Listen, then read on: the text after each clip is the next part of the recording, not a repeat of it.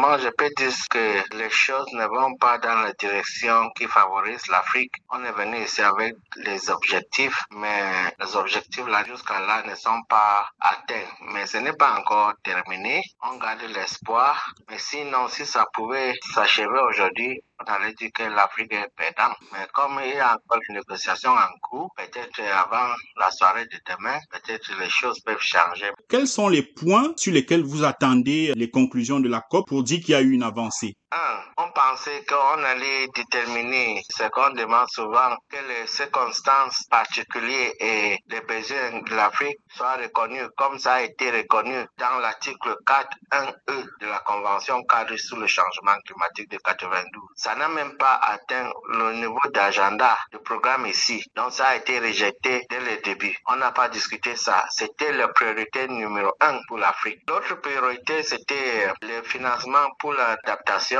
à Glasgow, on avait promis de doubler le financement dédié aux adaptations. Jusqu'à là, on n'a pas même abordé ces questions ici. Troisièmement, le financement pour les pertes de dommages. On croyait qu'on allait avoir un financement. Qu'est-ce qu'on a eu? C'est une décision de commencer le processus pour tirer la conclusion vers 2024. Même l'ambition des pays du Nord pour diminuer les gaz à effet de serre n'a pas été aussi abordée en tant que tel. Donc à la fin, on a quitté Glasgow avec plus d'espoir qu'ici. Qu'est-ce qui explique selon vous que les pays riches soient autant réticents à satisfaire l'agenda des pays en développement qui souffrent des effets de ce changement climatique les enjeux géopolitiques sont là. Ils sont en guerre en Ukraine et la Russie. Ils dépensent leur argent là-bas. Et je crois que ce changement climatique n'est plus leur priorité. Les pays développés, surtout en Union européenne, ils ont réouvert les usines de charbon.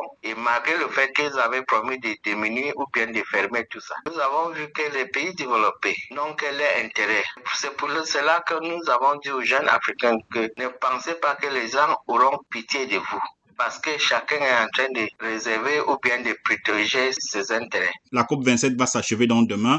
Il y aura une autre COP en 2023. Entre-temps, qu'est-ce que l'Afrique fait ou entend faire euh, pour continuer à faire avancer son agenda sur cette question climatique? Je pense que l'Afrique doit maintenant commencer à regarder envers lui-même.